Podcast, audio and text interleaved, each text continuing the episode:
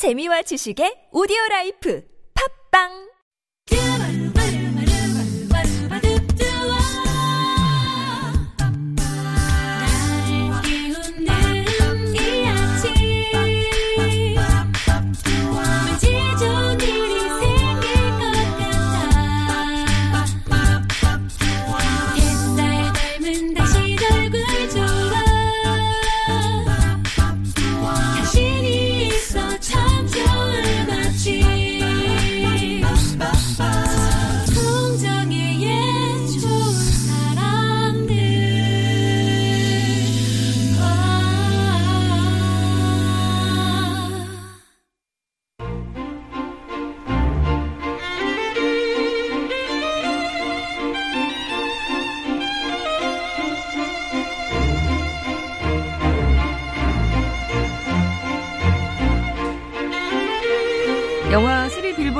제90회 아카데미 여우주연상을 거머쥔 프란시스 맥도맨드는 시상식에 모든 여성들을 일으켜 세우고는 차별 없는 환경에서 일하게 해달라는 수상 소감을 했습니다. 이렇게 영화는 배우뿐 아니라 그 뒤 보이지 않는 곳에서 일하는 수많은 사람이 함께 만들어가기에 두 시간의 역사는 아닐까요? 김세윤의 영화를 만나다.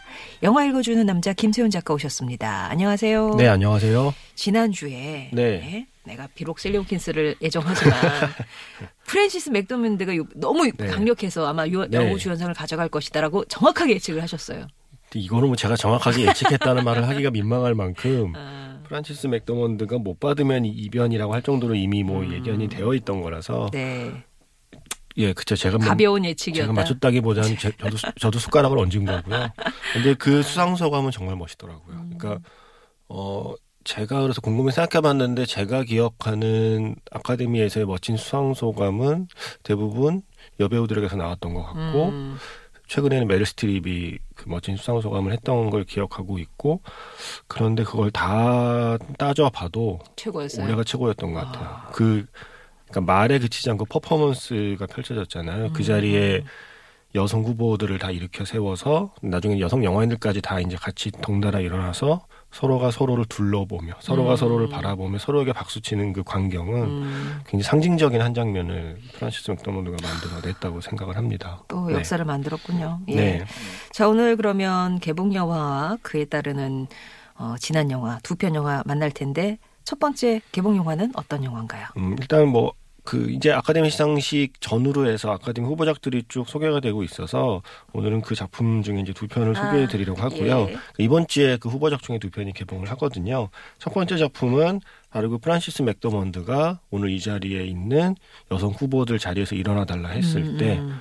아마 제 기억에는 메릴 스트립 다음으로 일어났던 두 사람 번째.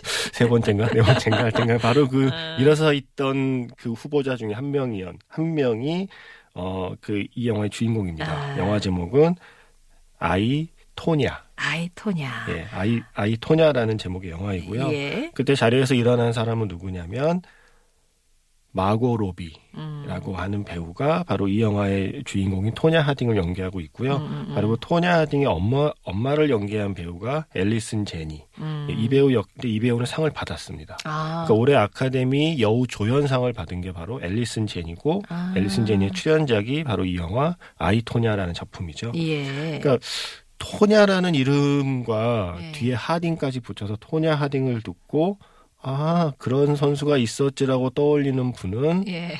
네, 뭐 아주 젊다곤 할 수 없는 네, 아주 네. 젊다곤 할 수 없는 네네네. 어, 그 음. 연배의 음. 청취자일 거라고 생각이 들고요. 음, 네. 어, 아쉽게도 저 역시 그 이름을 듣고 바로 떠올리고 말았습니다. 거기에 연달아 낸시 캐리건까지 그쵸. 네, 떠오르고요. 그 사실은 피겨 스케이팅, 사실 김연아 선수가 등장하기 이전의 피겨 스케이팅이라는 건 사실 우리에게 그렇게 친근한 스포츠는 음, 아니었고, 음.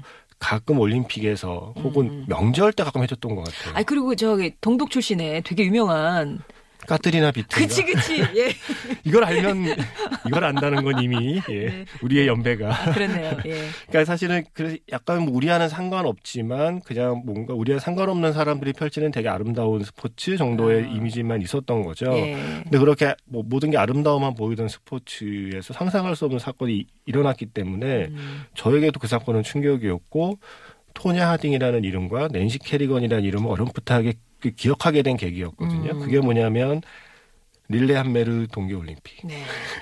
이것도 정말 릴레함메르. 그죠. 예. 릴레함메르 동계 올림픽 직전에 그 미국 여자 피겨 스케이팅 선수, 그러니까 그 피겨 스케이팅 국가 대표를 놓고, 그러니까 최고의 자리를 겨루던 강력한 라이벌 음. 두 선수 중에 낸시 캐리건이 일종의 피습을 당하는 사건이 일어나고 네.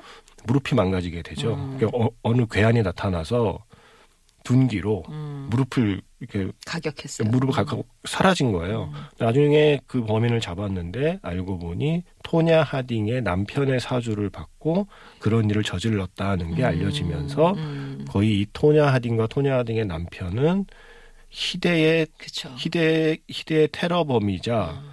자신의 이익을 위해 물불 가리지 않고 사건을 저지른 범죄자로 에. 낙인을 찍히고 낸시 캐리건은 이제 불쌍한 피해자의 아. 이미지를 갖게 된 거고 우리 역시 토냐 하딩과 낸시 캐리건을 다 기억하게 된 거죠. 네. 근데 이게 이제 한참의 세월이 지난 후에 이 영화 이 영화를 만들게 된 거고요. 이 영화의 주인공은 피습당한 낸시 캐리건이 아니라 음. 모두에게 악녀의 이미지로 남아 있고 모두에게 범죄자로 낙인 찍혀 있는 토냐 하딩을 주인공으로 이야기를 이제 펼쳐가요. 그러면서 영화의 처음 시작에 무슨 자막이 뜨냐면 이것은 토냐 하딩과 그녀의 남편 제프 길룰루의 인터뷰를 바탕으로 했음. 음. 그러니까 이게 뭔가 미묘한 차이인데 보통 이- 이런 이야기는 based on true story라는 표현을 쓰거든요. 네. 이것은 실제 이야기 혹은 음. 이- 그 느낌은 약간 이것은 진짜 이야기에 바탕을 두고 있음이라는 표현을 쓰고 이런 실화를 그리게 마련인데 이 영화는 그들의 인터뷰를 바탕으로 했음이라고 아. 시작한다는 거죠. 네. 그거 그러고 나서 영화 중간에 어떤 대사가 나오냐면 진실은 어디에도 없다라는 대사가 나와요. 음. 그러니까 어 감독 제작진도 일단 빠져나갈 구멍을 만들어둔 것 같고요. 자, 네 지금부터 지금부터 내가 이 영화에서 하고자 하는 이야기는 토냐 하딩과 남편이 그들이 어 그러니까 토냐 하딩 쪽에서 주장하는 진실에 대한 이야기를 내가 음. 영화를 만들었을 뿐이지 이 이야기가 정말 진실인지는 나도 알 수. 없고 당신도 알 수 없고 어쩌면 죽을 때까지 영원히 그 누구도 알 수 없을 음. 것이다라는 이야기를 이제 먼저 선포하고 시작하는 작품인 거죠. 그래서 이야기는 그, 그 토냐 하딩은 어떤 삶을 살아왔는가부터 시작을 해요. 근데 그걸 재밌는 서- 형식이 뭐냐면 실제로 그 인터뷰를 재현하는 거예요. 그러니까 음. 토냐 하딩과 남편이 카메라를 보고 인터뷰하는 방식으로 그건 결국 카메라에 너머에 있는 관객을 향해서 그러니까 직접 그 영화를 보고 있으면 스크린 안에 있는 배우가 객석에 있는 관객을 쳐다보고. 인터뷰를 하는 걸로 어. 영화가 시작하는 거죠. 그래서 토냐 하딩이 본인 입으로 이야기하는 자신의 성장 과정이 나오기 시작합니다. 음. 근데 토냐 하딩 성장 과정 은 정말 우리가 흔히 말하는 불우한 가정 환경의 모든 걸 갖고 있는 거예요. 네. 일단 뭐 가난했고 음. 사실 뭐 배우지도 못했고 근데 이제 그 와중에 스케이트에 재능이 있었는데 이 엄마는 정말 혹독한 훈련. 그러니까 어, 약간 그런 느낌이 있잖아요. 한국 한국 어머니들은 그래 저런 스포츠 선수를 키운 키워낸 부모들이 약간 미담으로 포장되기도 하는 예전에 왜 박세리 선수의 부모님께서 아이의 담력을 키우기 위해 한밤중에 공동묘지에 데려간 일화가 음. 한국에서는 약간의 그 부모님의 그 부정을 그 보여주는 미담으로 음. 포장이 됐지만 미국에서는 되게 충격으로 받아들여졌다고 하잖아요. 음. 그래서 외국은 안 그러겠지 했는데 토냐 하딩의 어머니는 더 했어요? 더하면 더했지 절대 덜하지 않았습니다. 아. 실, 어, 어, 실제로 묘사되고 있고 시- 실제로 있었던 일이라고 하는데 그 토냐 하딩이 어릴 때 화장실에 가고 싶다고 하는데도 화장실에 가지 못하게 훈련을 계속하라고 닥달해서 결국 아. 훈련 도중에 빙판 위에서 실례를 했던 그 왜 못 가게 해요? 지금 화장실 갈 시간이 어디 있냐. 아. 너의 넌 지금 일, 시간이 부족하다. 그, 그 너는 한가하게 화장실 가고 할 때가 아니라 왜냐하면 그러니까 그 아이스링크에서 연습할 수 있는 거를 이렇게 시간별로 돈을 내고 그 링크를 아. 그 빌리는데 네. 우리처럼 가난한 사람이 이, 이 돈을 내고 이 링크를 빌렸으면 알뜰하게 본전을 뽑아야지. 예, 화장실 어디 가느냐라고 어. 닥달할 정도의 그런 어머니였던 거고 그러니까 잔정을 주거나 아이에게 사랑을 베푸기보다는 아이를 다그치기만 했던 엄마였던 거예요. 음. 그런 엄마 밑에서 크다가 또 남편을 만났는데 남편도 이렇게 뭐 건실한 남편은 아니었던 거죠. 그럼에도 불구하고 워낙에 출중한 재능이 있었고 미국 선 이 토냐 하딩의 기록이 미국 선수 가운데 최초로 트리플 악셀을 성공시킨 아, 그 그러니까 유명한 트리플 악셀. 예, 그 유명한 트리플 악셀을 미국 선수로 최초로 성공한 선수라는 기록을 갖고 있어요. 그럼에도 불구하고 어이 토냐 이 아이 토냐의 영화에서 보여주고 있는 건 우리가 토냐 하딩을 어떻게 생각하고 있는가를 그 다시 한번 돌아보게 만드는 거죠. 음. 실제로 토냐 하딩이 실력에 대한 평가를 정당히 받지 못했다고 해요. 실제로 음. 왜냐하면 이미지가 어, 사람들이 보고 싶어하는 이미지가 아니었던 거예요. 그 흔히 이렇게 피겨 스케이트 선수하면 그 뭔가 예쁘고 천사 같고. 예, 천사 같고 우아하고 뭐 이런 이미지 생각하지만 토냐 하딩은 살아온 삶 자체가 거칠었기 때문에 음. 본인의 스타일도 거칠었고 클래식 음악이 아니라 팝 음악이나 디스코 음악에 맞춰서 피겨 스케이트 연기를 했고 음, 그 피겨 스케이팅 할 때 옷 입잖아요. 옷. 네. 그 옷도 되게 사실 중요한데 그 옷 사입을 돈이 없어서 본인의 옷을 이렇게 바느질해서 입고 나가고 이제 아. 그랬었거든요. 근데 그것을 어, 어려운 환경에 열심히 하는 모습으로 봐주기보다는 음, 넌 여기 맞지 않아. 어울리지 않아. 너의 이미지는 그리고 약간 실제로 나중에 빙상연맹 관계자가 오프 더 레코드로 얘기를 했대요 토냐 하딩에게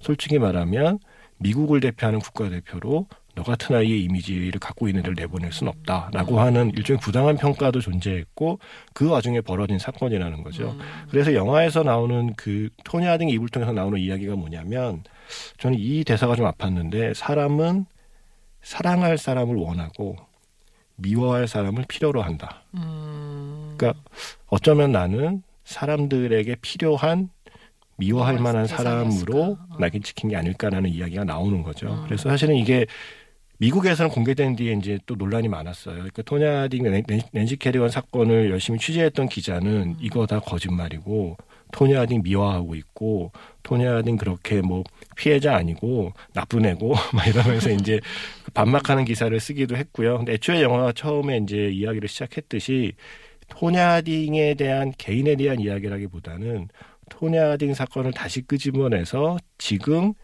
그 21세기에 이, 이 영화를 만든 이유는 지금도 사실은 다르지 않다라는 이야기를 하는 음. 거죠. 우리는 누군가 어, TV에 나오는 뉴스에 나오는 짧은 어떤 그 이야기만 갖고 그 사람의 전부를 판단해 버리는데 음. 과연 그게 사실일까 아닐까에 음. 대한 의심을 해봐야 되지 않겠는가라는 이야기를 이 작품을 통해 하고 있습니다. 예. 근데 기본적으로 코미디예요. 아 웃겨요? 재밌어요.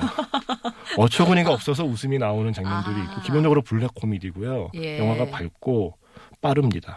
그래서 사실은 아. 전혀 지루하지 않고 남의 나라에 나랑 상관없는 사람의 이야기인데도 정말 재미있게 볼 수 있는 기- 유쾌한 영화예요. 유쾌하게 이 영화를 만들어냈어요. 예, 그래서 아마 영화 보시면은 설마 저게 설마 저런 일이 설마 어. 저런 사람이 진짜라고 했는데 맨 끝에 실제 인물들이 나와요. 그래서 약간 놀래요. 어. 정말 이게 사- 이게 진짜로 정- 이런 정- 일들이 있어. 진짜였어? 그래서 약간 그거를 그거를 확인하는 재미도 있고요. 기본적으로는 아주 즐겁게 만든 블랙 코미디입니다. 야 근데 진짜 배우가 어쨌거나 피겨 네. 스케이팅을 배워야 됐을 거 아니에요. 근데 다행스럽게도 이 주인공 마고 로비는 원래 아이스하키 선수였대요. 아, 네, 얼음이랑 그래- 그래서. 예, 기본적으로 스케이트는 탈줄 알았는데 또 아이스하키랑 피겨 스케이트랑 또 스케이트도 다르고 타는 법이 또 다르다고 네. 하네요. 그래서 어쨌든 연습은 혹독하게 했지만 연습 플러스 그리고 이제 그 특수 효과의 도움을 살짝 받아서 아, triple axel 하는 거를 이제 촬영을 했고요. 네. 근데 기본적으로 스케이트를 잘 타고요. 다만 실제 토냐 하딩에 비해서 사, 실 마고 로비가 키가 너무 크거든요. 음. 되게 키가 훤칠하고 또 토니 하딩보다 훨씬 더 예쁘고 음. 그래서 일부러 못생기게 일부러 조금 덜 조금 덜 예쁘게 그리고 예. 조금 더 몸을 작아 보이게 하는 어떤 촬영 기법을 쓴것 아, 같아요. 혹시 이 영화 나오고 나서 낸시 캐리건 뭐 인터뷰나 뒷얘기 이런 건 없나요? 예, 반응이라든가. 제가 본 거는 아직 그 낸시 캐리건 본인의 반응은 보지 못했고요. 낸시 캐리건 사건을 취재했던 기자의 예. 분노에 찬 거품을 물고. 분노에 찬 이야기는 지금 현재 미국에 나와 있는 걸로 알고 있고요. 예. 마고 로비라는 배우를 정확히 뭐- 잘 혹시 가물가물하시면 그러니까 수어사이드 스쿼드라고 하는 그 superhero물의 음. 그 할리퀸을 연기했고요. 그 전에 어바웃 타임이라는 로맨스를 예. 기억하시면 그 영화에서 처음에 등에다가 그 선크림 발라주던 아. 남자 주인공이 선크림 발라주던 바로 그, 등- 여성. 등 을 가진 네. 그 여친. 레이첼 맥아담스를 만나기 아. 전에 이 남자 주인공이 사실은 먼저 좋아했지만 나중에 일종의 차이게 된 바로 음. 남자 주인공을 차버린 여자가 바로. 마고 로비죠. 네. 예. 자, 오늘 개봉작 가운데서는 아이토냐 만나봤습니다. 클리프 리차드의 데블 우먼 전해드리고요. 다음 영화 함께 할게요.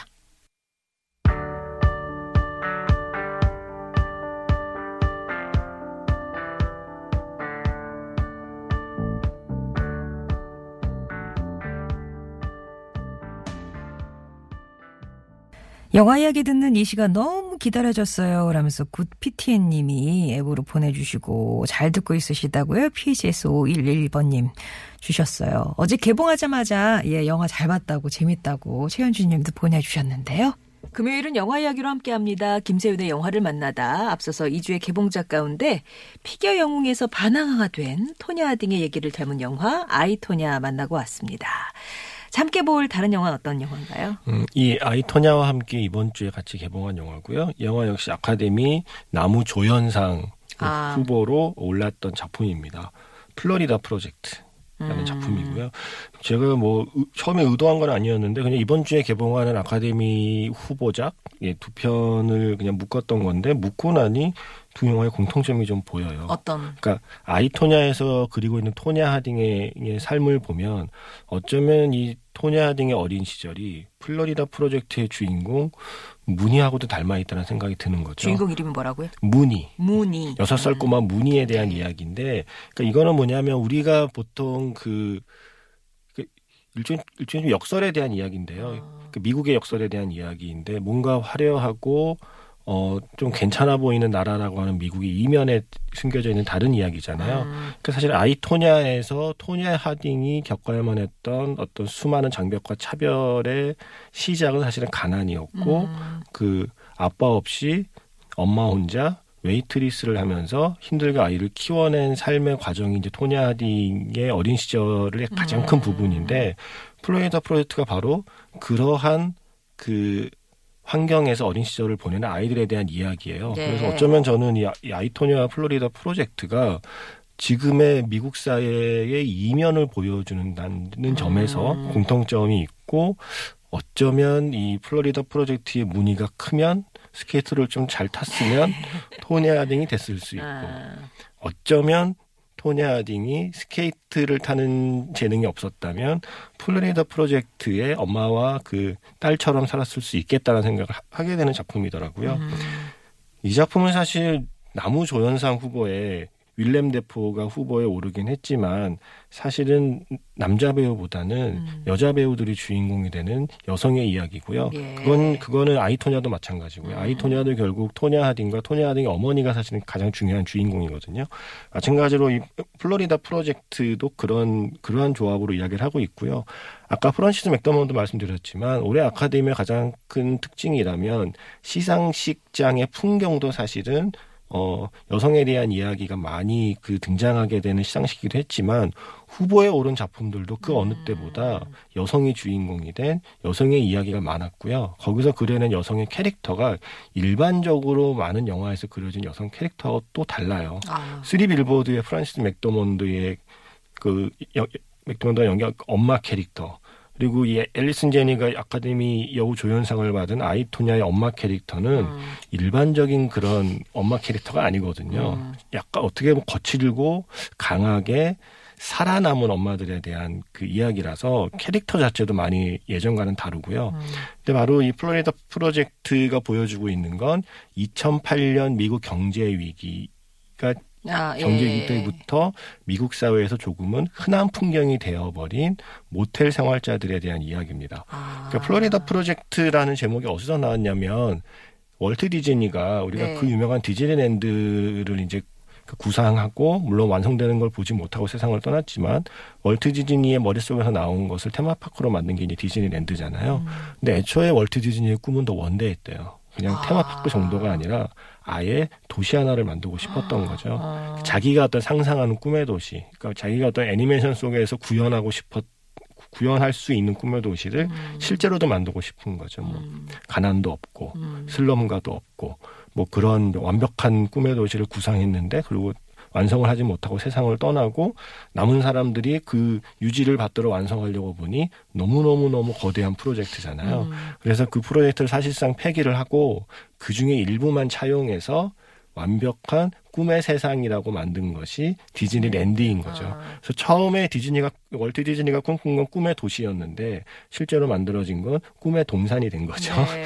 근데 이제 이 플로리다 프로젝트의 배경은 뭐냐면 바로 디즈니랜드 건너편에 있는 음. 어느 모텔이 바로 이 영화의 배경입니다. 음. 실제로 이렇게 디즈니랜드 그 주변에 있는 모텔들이 어 뭐랄까요? 뭐 우리나라로 치면 그 약간 카지노에 음. 그러니까 강원랜드 카지노 주변에 일확천금의 꿈을 품고 갔다가 그 꿈을 이루지 못하고 주변을 맴도는 어떤 사람들이 존재하듯이 그 디즈니랜드라고 하는 완벽하게 만들어 놓은 테마파크 주변에 사실은 homeless들이 그러니까 이거를 이제 hidden homeless라고 표현을 쓰는데 그냥 실제로 이렇게 길거리에 있는 사람들은 아니지만 사실상 자기 집이 없기 때문에 homeless인 거고 대신 모텔에서 이제 모텔을 거의 자기 집처럼 삼아서 살고 있는 사람들인 거죠. 그런 모텔이 디즈니랜드 주변에 많대요. 어. 디즈니랜드 주변에 도로를 따라서 그런 모텔들이 쫙 있고 어느 통계에 따르면 그런 데서 살고 있는 아이들의 숫자가 5천 명이 넘는다고 해요. 그러니까 그러한 이야기를 듣고 이제 감독이 감독과 지- 그 작가가 어, 오랫동안 취재를 해서 이제 실제 그들의 이야기를 반영해서 만든 작품이고요. 예. 영화의 배경은 매직 캐슬이라는 모텔인데 디즈니랜드의 가장 유명한 게 매직 킹덤이잖아요. 그러니까 그렇습니까? 그렇죠. 저도 물론 못 가봤지만 그왜그 월트 디즈니 영화 시작할 때 나오는 로고 왜 성 하나 네, 보이죠? 네. 그게 이제 매직 킹덤이라고 해요. 아. 근데 그 약간 매직 킹덤이 바라 보이지만 그 매직 킹덤에 들어갈 수 없는 사람들이 기거하는 싸구려 모텔의 이름은 매직, 매직 캐슬인 캐슬. 거죠. 음. 저는 이게 약간 저 어릴 때 한참 그 유, 유명한 상표들 막 입을 때 저희 집이 그때 조금 좀 가세가 기울어서 그게 비싸니까 저희 어머니가 음. 차라리 차라리 안 사왔으면 좋았을 텐데 이상한 짝퉁들을 많이 사다 주셨거든요. 네. 그러니까 뭐 게우스 같은 그런 점퍼를 아. 제가 입었고 나이스 아. 나이스 운동화와 네.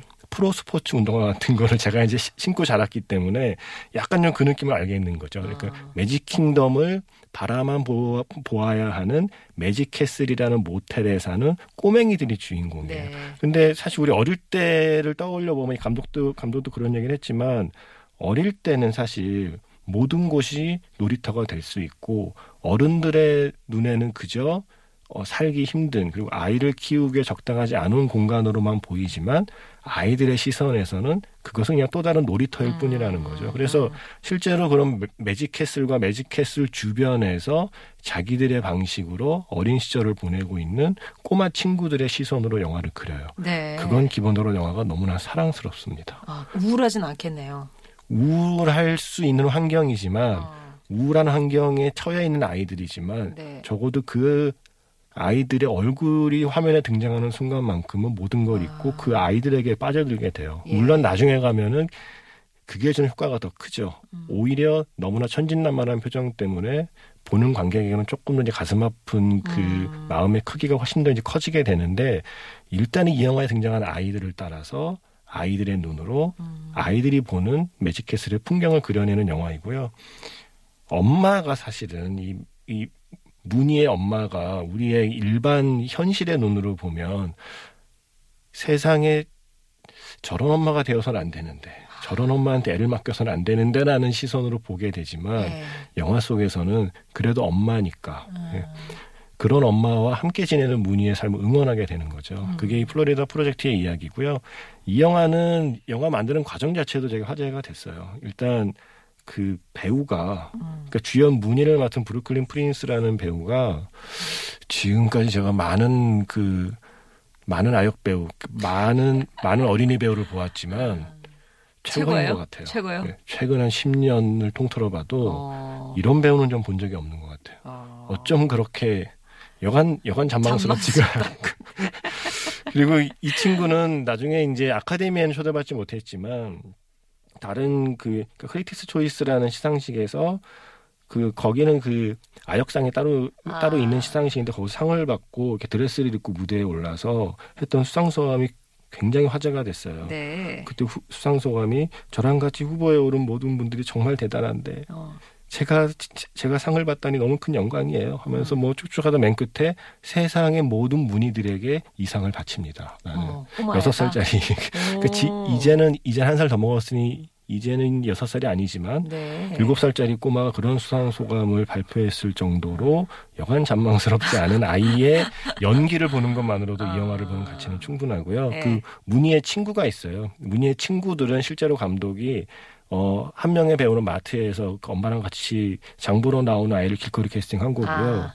또한 아이는 역시 길거리 캐스팅을 했는데 알고 보니 그 아이는 실제로 엄마랑 같이 그런 모텔에서 살고 있는 아. 생활을 하고 있는 아이였던 거예요. 예. 그래서 그들에게 그냥 너희들이 하고 싶은 대로 한번 편하게 놀아봐라고. 해서 네. 정말 애들이 약간 좀 지나치다 싶은 장난까지 포함해서 아이들이 아이들 방식으로 자기에게 주어진 삶의 조건을 헤쳐나가는 모습을 음. 그려내고 있고요.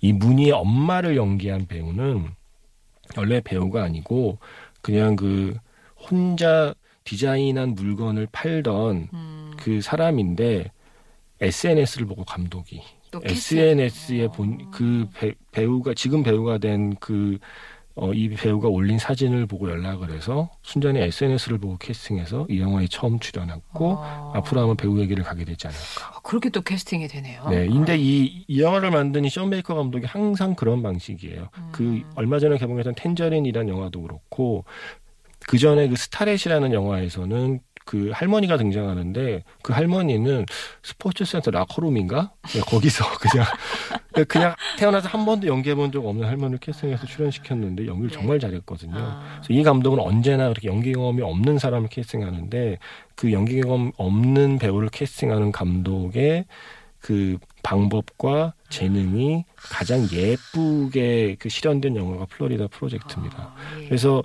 정말 웃을 수 없는 이야기이고 어떻게 보면 가장 그 비참한 삶의 조건에 살고 있는 아이들의 이야기지만 영화만큼은 너무나 예뻐서 아. 네, 이 영화를 한번 가슴에 담아두는 건 어떨까 해서 네. 추천드립니다. 플로리다 프로젝트까지 살펴봤습니다. 오늘은 어떻게 보니까 개봉 영화 두 작품을. 소개해드렸네요. 자, 김세훈 작가였습니다. 고맙습니다. 네, 고맙습니다.